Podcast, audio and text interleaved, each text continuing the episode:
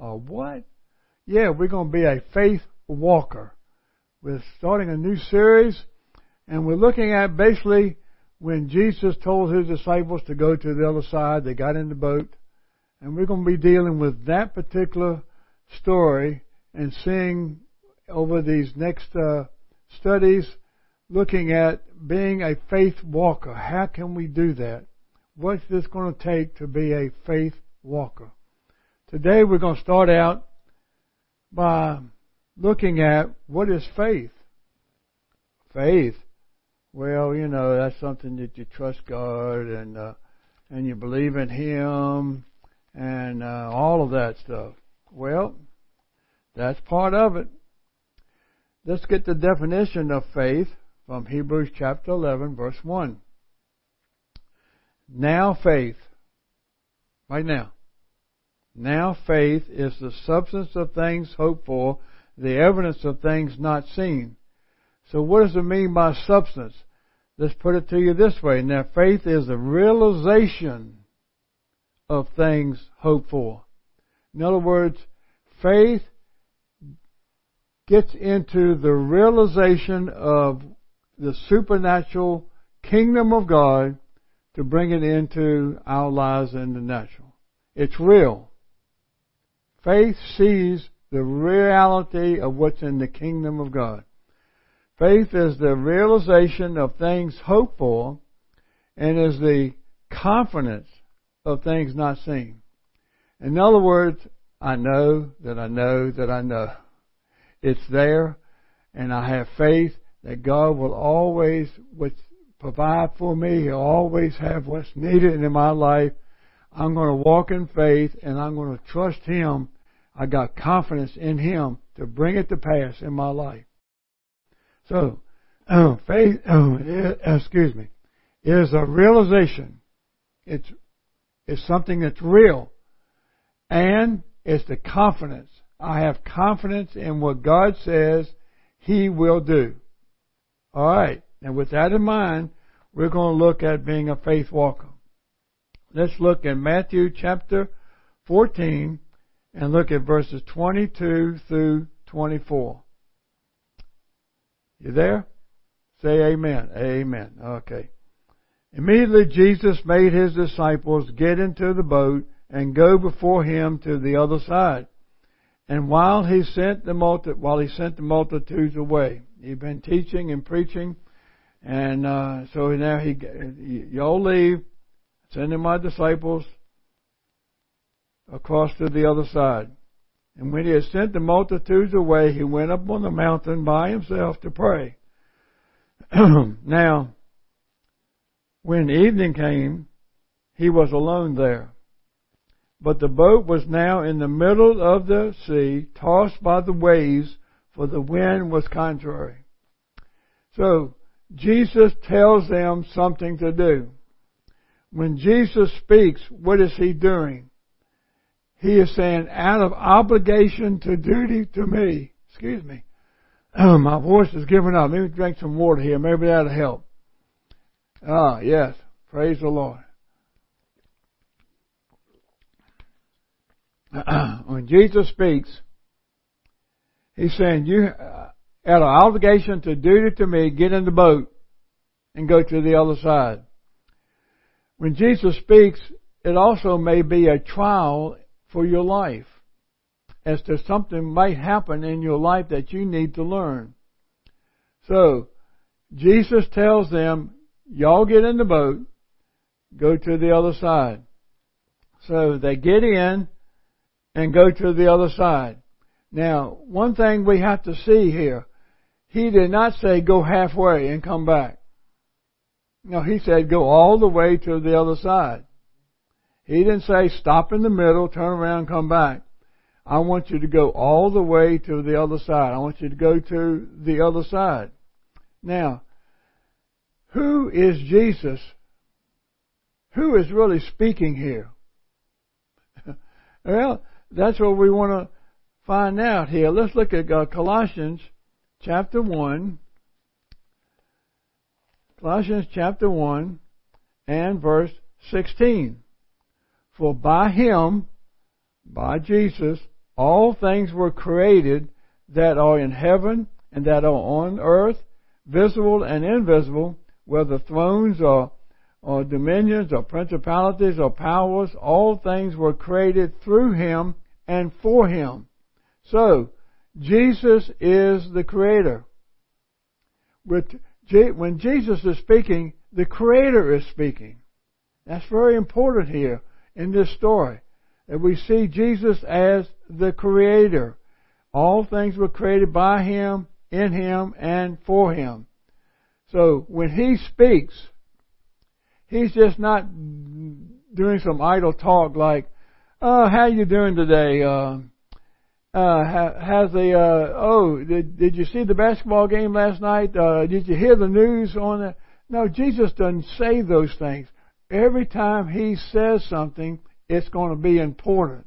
It has a purpose behind it. So when he tells his disciples to get in the boat and go to the other side, there's a purpose in what he is saying. He's saying that's going to create something in them that they need at this time in their life. And that's what Jesus does with us, isn't it? So, he, he created all things. You know what came to me when I was looking at this story? He created the lake. He created the sea that they were on. Can you imagine that? Yeah, he was the creator of the sea that was on. Now, what? So when he creates something, what happens? Uh, Hebrews chapter one, verse three. You can turn there with me. Hebrews chapter 1 verse 3. Who, being the brightness of his glory and the express image of his person, and upholding all things by the word of his power. Upholding all things by the word of his power. So, he not only has created all things, he is upholding all things by the word of his power. So, uh, There's, there's no accident that's happening when he tells them to get in the boat and go to the other side. So you must remember there who you are dealing with when he tells you to do something. So, here's what you need to remember. You must remember who Jesus is. Now, Peter later on confesses Jesus as the Son of God. But he wasn't quite thinking about who Jesus is in the midst of this storm. He's gotten caught up into the natural. And we're going to look at that even further in further studies. But he, he's not thinking about Jesus, the Creator, the Son of God, has told us to go to the other side. And that's what we're going to do. And guess what? we will get to the other side because he said it. No, he's not thinking about that. But we must think about who Jesus is when we when he tells us to do something.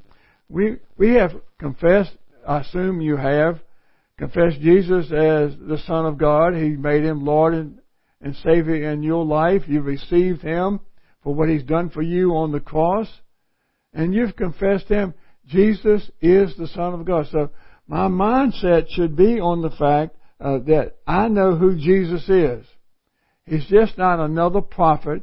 He's just not another teacher. He is the Son of God. So when we're in the midst of a storm, we need to think about who Jesus is. In other words, the storm can overcome us to the fact that we may not under, oh, what am I going to do now type thing. No, we need to think about Jesus. Jesus said, I'm to go to the other side. Now, if he said that, then it's going to take place. And I know who Jesus is because I'm his disciple. I've been following him. So I have an experience with him. In that experience, I need to remember the past miracles that took place, that I was involved with. I, as an individual who follows Jesus even today, I need to understand the, what He's done for me already in my life. Let, let's, let's see some examples of what the disciples would know. just prior to this, in the scripture in Matthew, we have the feeding of the 5,000. Wow. Can you imagine trying to feed 5,000 plus uh, women and children? Oh, yeah, I, I would say that probably at least 10,000, you know, uh, maybe more. But here you are, and all you have is, uh, well, all we got is two little fishes and, and we got some bread, five loaves of bread. And what's that among so many? And Jesus tells them, well, give it to me. And when you give it to Jesus, He can do something with it. So, give what you have to Jesus. He multiplied it and fed them all and had 12 baskets left over. So, yeah, I remember one time when He supplied everything that I needed in my life. And it didn't seem like I had anything. See, you can remember that that He performed a miracle in your life. Remember those things that He did. Uh, what else also?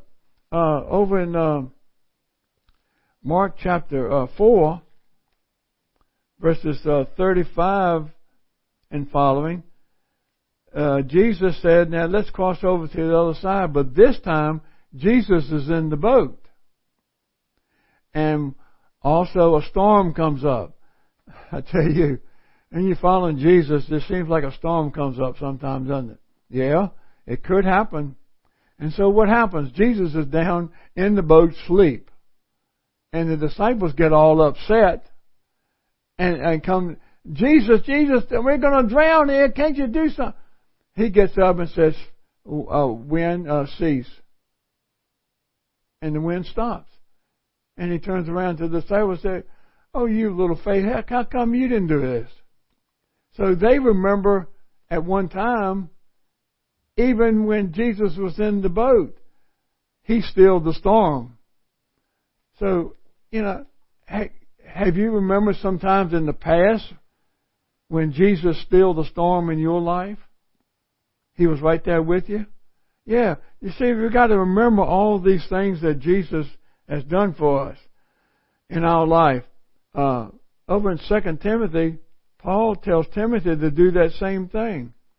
2 Timothy chapter 1 verses 5 and 6. When I call to remembrance the genuine faith that is in you, Paul remembering the faith that Timothy has, which dealt first in your grandmother Lois and the mother Eunice, and I am persuaded is in you also. Therefore, I remind you to stir up the gift which is in you through the laying on of my hands. Timothy, I'm going, I'm reminding you to remember that this faith was in your, your grandmother and in your mother. And I, I see that it's in you. So I want you to remember you have faith in you. And I want you to stir that, that, that gift in you. I want you to stir it up so you can be in ministry. Sometimes we have to be reminded to remember. You know, because sometimes we get caught up in a storm that everything's going haywire, and Jesus said, "Listen, you, I want you to remember what I've done for you in the past." And sometimes I've sat down and done that. I have literally sat down in my quiet time and thought about, gosh, Jesus carried me through that. Uh, Jesus brought me through that ordeal.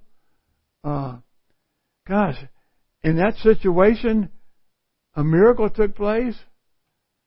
He, he provided that. Even when I didn't have any money, He provided all the education that I needed. Golly.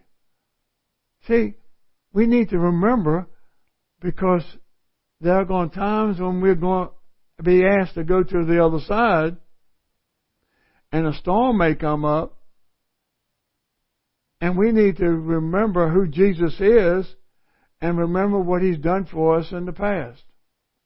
Well, so what does God expect us to do in all this? What does God expect of us? I mean, golly, We're just human beings anyway. How can He expect us to do anything?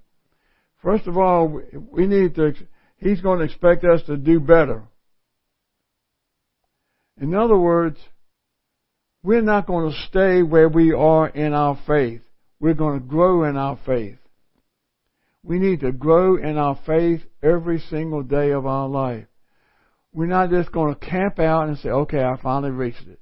No, you haven't. You haven't reached everything that God wants you to have or wants you to be in your life. So therefore, He is expecting us to do better. Do better. And He's always expecting His disciples to do better. Because He's always done, how come you didn't do this? How come you didn't heal that person? How come you got upset when the storm came? He's always expecting us to do better in our life so that we can have an even keel, walk through this life no matter what happens. Storms will come, but we'll get to the other side. And we know how to get through the storm. Okay? Also, we must learn how to maintain our faith in the storm. In other words, I'm not going to depend on what I think needs to get done. I'm going to depend on my faith in Jesus. I'm going to trust in Him. He's going to show me what to do. He's going to show me how to overcome this storm. He's going to bring to light. He's going to give me the wisdom and knowledge necessary for me to not only handle this storm, but to come through it in victory. Hallelujah. Because you see, He says we are overcomers. Wow, we are? Yeah. Uh, he expects us to be that. In First John chapter 5, let me get over there. First John chapter 5, verses 4 and 5. Whatever is born of God overcomes the world. Hey, you, uh, you, you're born of God? Yes. Uh, yep. Say amen. Hallelujah. So, God says if you're born of God, you overcome the world. Wow. And this is the victory that has overcome the world. Our faith. Our faith. Yeah, the faith that we have. You see, we've been given a measure of faith. And, and, and we grow in that faith. So our faith overcomes what's happening in the world today. No matter what you hear on the news, it should not affect you. You're overcoming it. It goes on and says, Who is he who overcomes the world but he who believes that Jesus is the Son of God? You see, that's what we said. That's one thing we need to remember. That Jesus is the Son of God. And if He's the Son of God, which He is, then I overcome the world because I believe in Him. I believe in something greater than what's happening in the world. Greater is He that's in me than He that's in the world. So therefore, uh, all this disease and stuff that's happening in the world, no problem. I'm, I'm an overcomer. All this turmoil that may be happening in, in government, no problem. I'm an overcomer. See, I'm a citizen of the kingdom of heaven, therefore I am an overcomer. What happens in the world, no problem. I'm not going to let it overcome. I'm in this world, but I'm certainly not of it. I'm not going to think like the world. I'm going to think like Jesus. I am an overcomer in this world. Hallelujah. And you need to see yourself as that. Get up in the morning, rise up and look in the mirror. Hey, good morning, overcomer. How you doing? Well, that would, that would shake you to pieces. Whoa, what, me? Yeah, you're talking to yourself. Sometimes you need to do that. You need to convince yourself who you are. Who God sees you as. You're an overcomer in Christ Jesus. Well, my gosh, what in the world? Therefore, in order for me to, be an overcomer, in order for me to have the faith that I need, I need to meditate on what Jesus has promised. Uh, did he not say to his disciples, go to the other side? That's his promise. He didn't say that hoping they might make it. He didn't say that maybe they will, I'm not quite sure. No, he said, go to the other side. When that happens, he's already promised that you're going to get there. You're going to get to the other side. So we got to meditate on God's promises. On God's promises. We have to get into the Word. So that takes a, a little effort. I've got to get into this uh, Word here, and I begin to look at what He's promises. Some say there's 6,000, some say 7,000 promises of God. Whoa!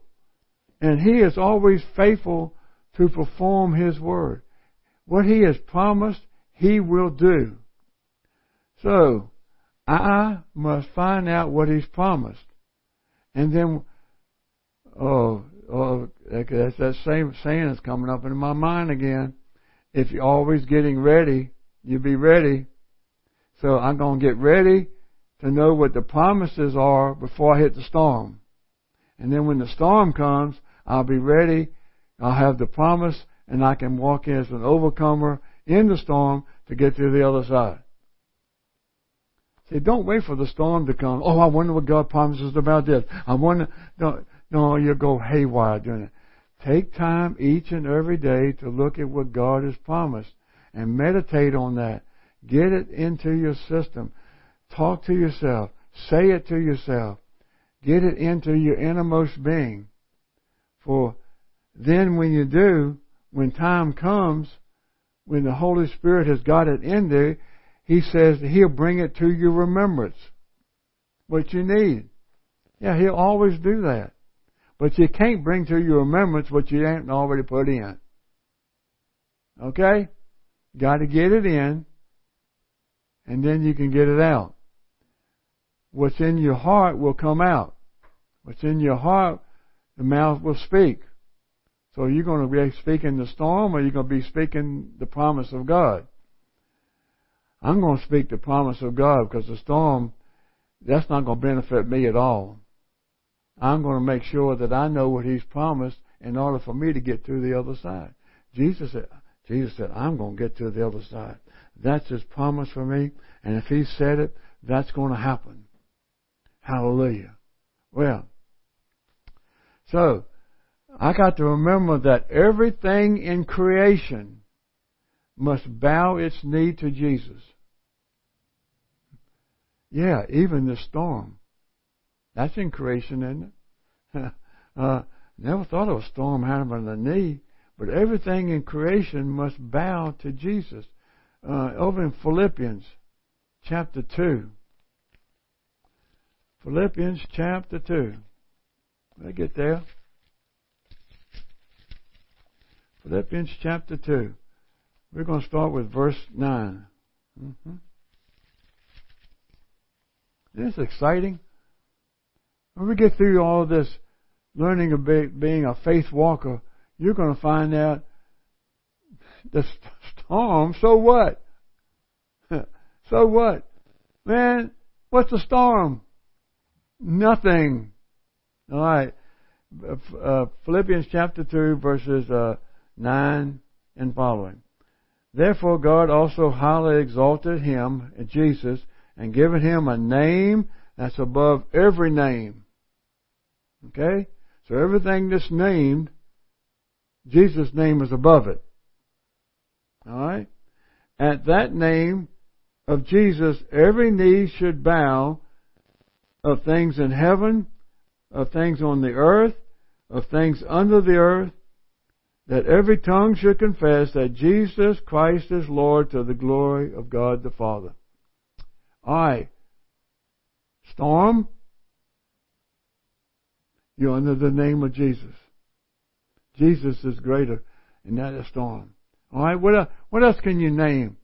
Uh, well, in today's uh, society here in uh, 2021, we're still dealing with COVID-19, this virus.